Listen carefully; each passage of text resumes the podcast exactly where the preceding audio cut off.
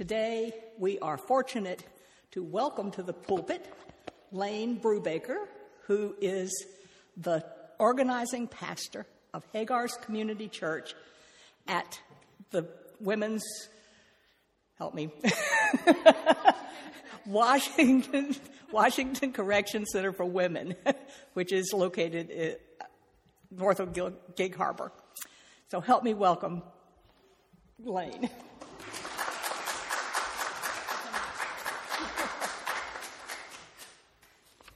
Good morning. Thank you so much for having me here today. It's a blessing to get to be with you. Thank you. So, our scripture reading this morning comes from Genesis chapters 16 and 21. And I do not encourage you to try to read along with me this morning because um, I put together a narrative retelling um, adapted from the message. And so, if you tried to read this in your Pew Bibles, it would, you wouldn't be able to follow along. so, I invite you to listen to this story about Hagar. So now life was complicated for Abraham and Sarah. God had promised them a child, that they would be the mother and father of a great nation. But as they aged, they were finding it harder and harder to have faith in God's promises. So Sarah had the idea, and she said to Abraham, We should have a backup plan. So she suggested to have a child with her servant Hagar thinking, Perhaps I can build a family through her. And Abraham agreed to what she said. And Hagar became pregnant. And it was not as easy for Sarah as she thought it would be. Contempt began to grow between the women, and Sarah began to treat Hagar harshly. So Hagar decided to run away, fleeing harm from Sarah. She ran with no provisions into the wilderness. And the angel of the Lord found Hagar near a spring in the desert. Hagar, slave of Sarah, where have you come from and where are you going? I'm running away from my mistress Sarah, she replied. Go back to your mistress and submit to her. I will increase your descendants so much that they will be too numerous to count. You are pregnant and you will give birth to a son, and you shall name him Ishmael, for the Lord has heard your misery. He will be a wild donkey of a man, and his hand will be against everyone, and everyone's against him. He will live in hostility towards his brother.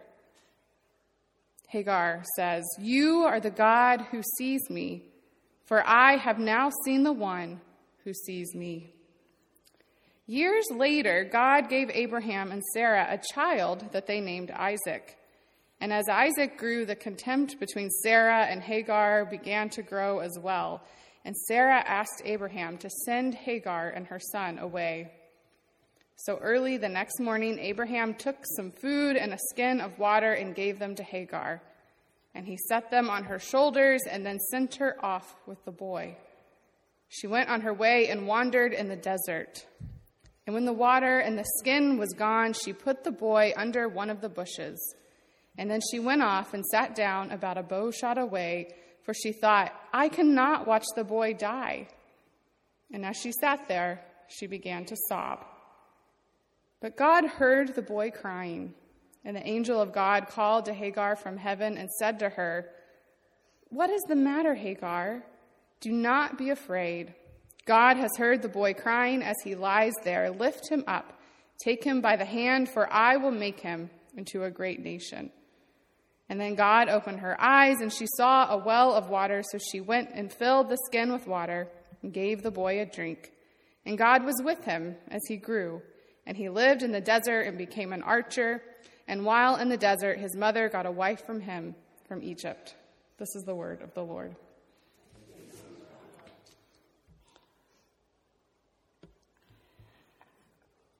So, this is pretty complicated, right? this is a pretty big mess we find our characters in this morning.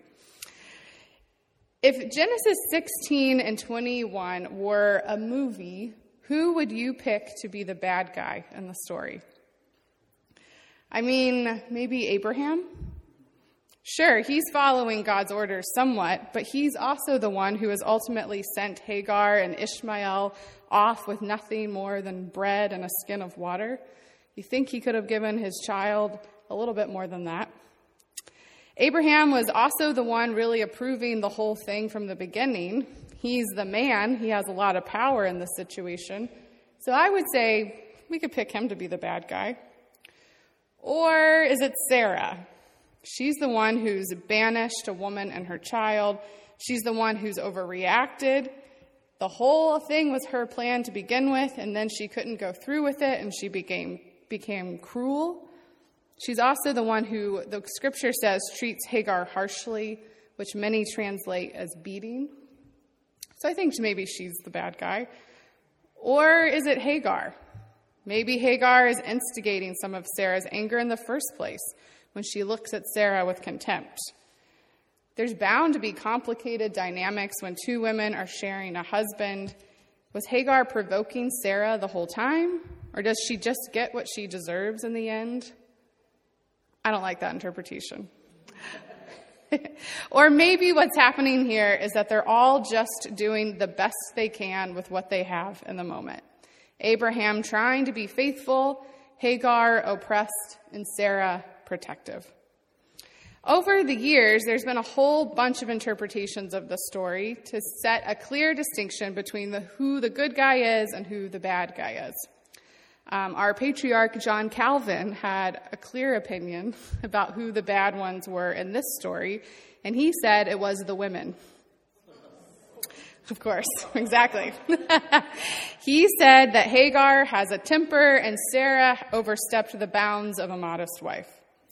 The Apostle Paul also has a clear opinion in the fourth chapter of Galatians. He teaches us to side with Sarah over Hagar, for Sarah represents freedom and Hagar slavery. But one commenter I read notes that picking a side in a story like this is almost more revealing about who we are than it is the people in the story. Because this isn't a Disney movie, there's no bad guy. Rather, this is a troubling, confusing story. This is a human story. The reality is that none of us live in a Disney movie with clear lines of who is good and who is bad, but rather we all live in a complicated mess and we're just doing the best we can with what we have at the time and asking for God's help. And that takes a lot of empathy to be able to see our world that way. But today, in this time, I'm going to focus on Hagar. She's actually the one in the story who's often overlooked, ignored, and blamed. Out of the three people in this story, she's the one people might say, mm, isn't she some sort of person that was mean to Sarah back in the day? Wasn't she really mean? Because the witness of the church and the history of interpretation of the story has, for the most part, been very unkind to her. She's been associated with words like contempt, wild donkey, the other woman, foreigner, and slave. But when you turn to Scripture and pull back the curtains of sexism and history, you discover that the heart of Hagar's story is one of a faithful woman trapped in a horrible situation. You find a story of God's grace and mercy, and Hagar, a woman of profound strength and courage.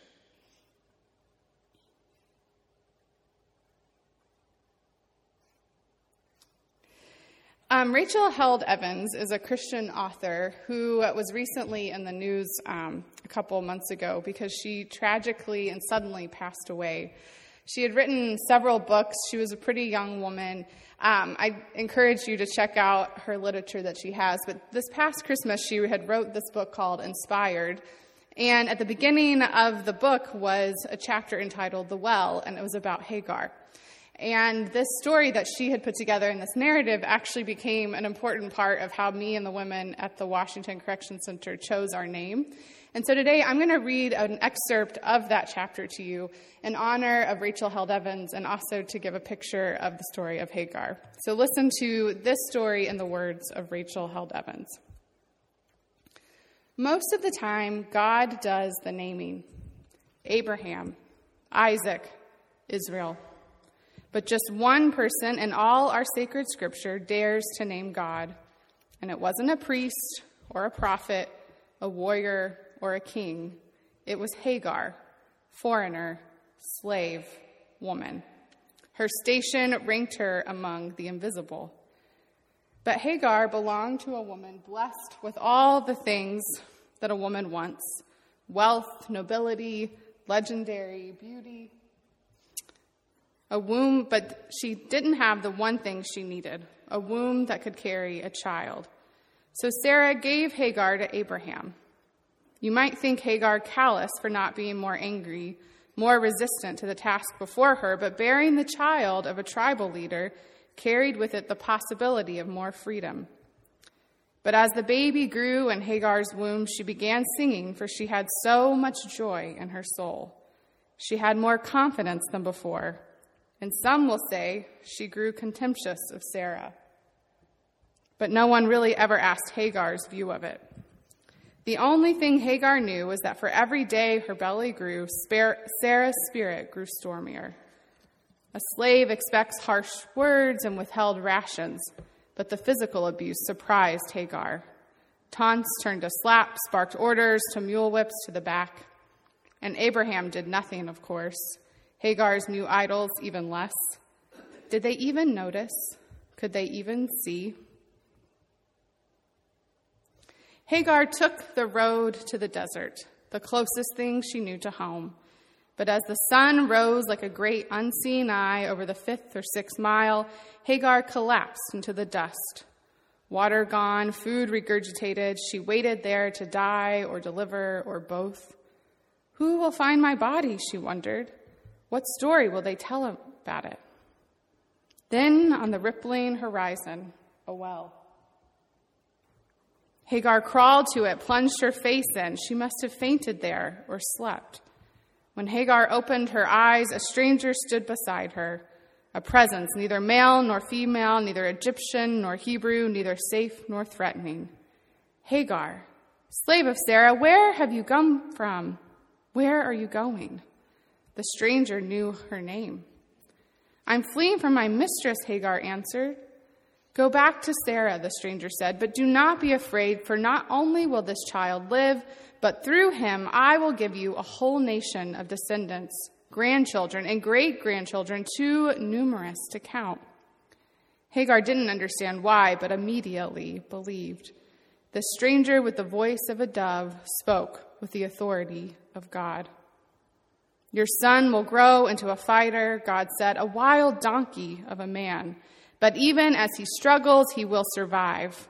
Call him Ishmael, for it means God hears and God has heard you in your misery today. In spite of everything, Hagar smiled about the part about the donkey, for already she knew how this child kicked. Every mother is something of a prophet. You may think a prophecy of struggle and strife would dishearten a pregnant mother, but a slave does not struggle or strive. A slave only obeys. And if this prophecy is true, it means Hagar's child Ishmael will be free. So, with what force Hagar could muster, she rose to face God, the brightness of the sun obscuring both their faces. She knew it was God, the God of Sarah, whom she called Yahweh. But if Hagar was to be the mother of a nation, she would give this God a new name. You are a God who not only hears, but sees, Hagar said, surprised by the strength in her voice. I have seen the one who sees me. So Hagar named God as she named the well El Roi, the God who sees, and it was a name remembered. Hagar would return to this well years later when Sarah, Sarah banishes her again to the wilderness, but this time with a little boy clinging to her legs. But Hagar's faith, like Abraham's, was tested. But her faith, unlike the patriarchs, was not remembered in the litany of Hebrews or in the genealogies of the New Testament. Yet just one person in all your sacred scripture dared to name God, and it wasn't a priest or a prophet, a warrior, or a king. It was Hagar, foreigner, woman, and slave. This past fall, my husband Crawford and I moved here from New Orleans because I received a call from the Presbytery of Olympia to plant a new congregation at the Washington Correction Center for Women which is often colloquially referred to as Purdy. It is the largest women's prison in Washington state, and since the fall, I have been about the business of bringing this church into fruition. And Hagar's story has been foundational to this new worshiping community. As you might imagine, many women at the WCCW feel as though they have been erased from the story. They've been sent away, exiled, not seen from or heard from. And the women I work with have remarked that it's healing to know that in the midst of one's messy, hard, and complicated life, that God still sees you and uses your story to bring about God's plan for the world. The fact that this story is in the Bible tells us that God does not shy away from the hardest or messiest parts of life. God is not scandalized by the story of Hagar. Rather, it's in our scripture and remembered. It, God is always present with Hagar, always full of tenderness, full of grace and mercy. And so we have named this church Hagar's because we will always be a congregation of only women. And we thought it was important that a woman's story be at the forefront of our church. And because there's so much hope presented in Hagar's story to the women at the WCCW. We're also a community church because, one, we're ecumenical. We're not just a Presbyterian church. Anyone is welcome to come. But we're also striving to create fellowship and understanding among all who are a part of the worship, worshiping community. We're about the business of cultivating trust and understanding in the midst of an environment where that's really not often found. This is not just a worship service where you come and you sit and listen to me give a sermon and go back to your living unit. Rather, we're doing a lot of activities to create an atmosphere of trust and understanding and true Christian fellowship among all who attend.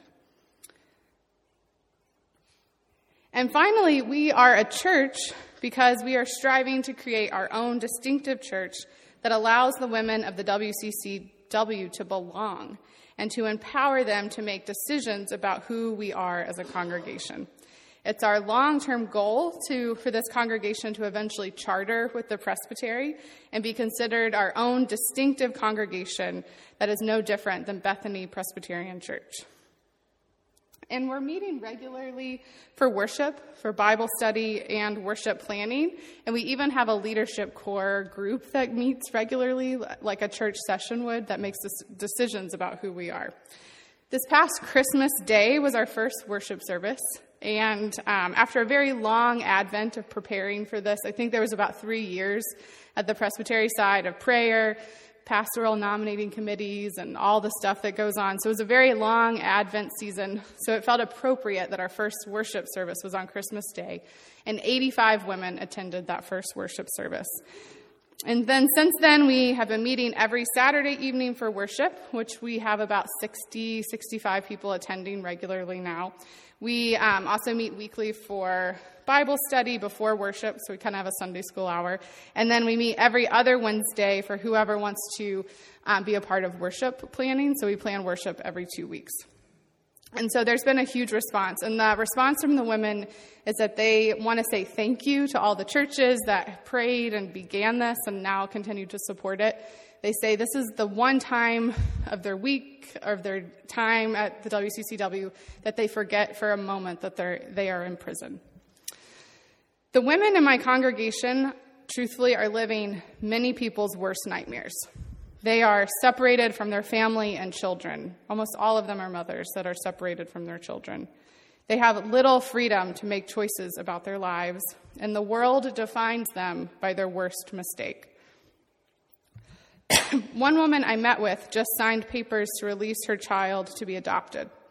Another woman's husband is on hospice, and she's coming to the realization that she most likely will never be in the physical presence of her husband again. Other women have lost contact with family and friends and have no one to support them while incarcerated or after they are released. And yet, these women have shown me what it means to love one another what it means to support each other, what it means to rely on God, and what it means to come joyfully together in worship. The worship services I have the honor of leading each week are actually full of laughter and gratitude and love. The few from the outside who have the privilege of coming often are caught off guard by that, expecting worship to be much more somber, sad. They comment on the power of the women's faith and how it speaks to and teaches them. Excuse me. This work that I've been called to do and these women I've been called to work with have fundamentally changed me as a person. Being allowed to witness their lives and worship alongside them has opened my eyes to the difficulties of incarceration in our country, but has also showed me how transformative God's love can be. One of my new heroes of faith is a man named Bryan Stevenson. You may have heard of him. He's a civil rights attorney, attorney and an author, and he, um, his most recent book is called Just Mercy. And I'm going to end today, sorry, I'm like a little coffee, um, with a quote from his book. He says, You are not the worst mistake you have made. If you've lied, you are more than a liar. If you stole, you are more than a thief. And even if you've murdered someone, you are more than a murderer. The injustice of our incarceration system is that we have allowed fear and distance and anger to shape the way we treat the most vulnerable among us. Our country has the highest incarceration rate in the world, and we've become a nation who throws people away without much thought. And we have lost our capacity to be merciful. Mercy is a mirror, it is what you give to others who don't deserve it. Mercy is helping the individual figure out the more of who they are and calling them into that reality and hoping that others in our community will do the same for us.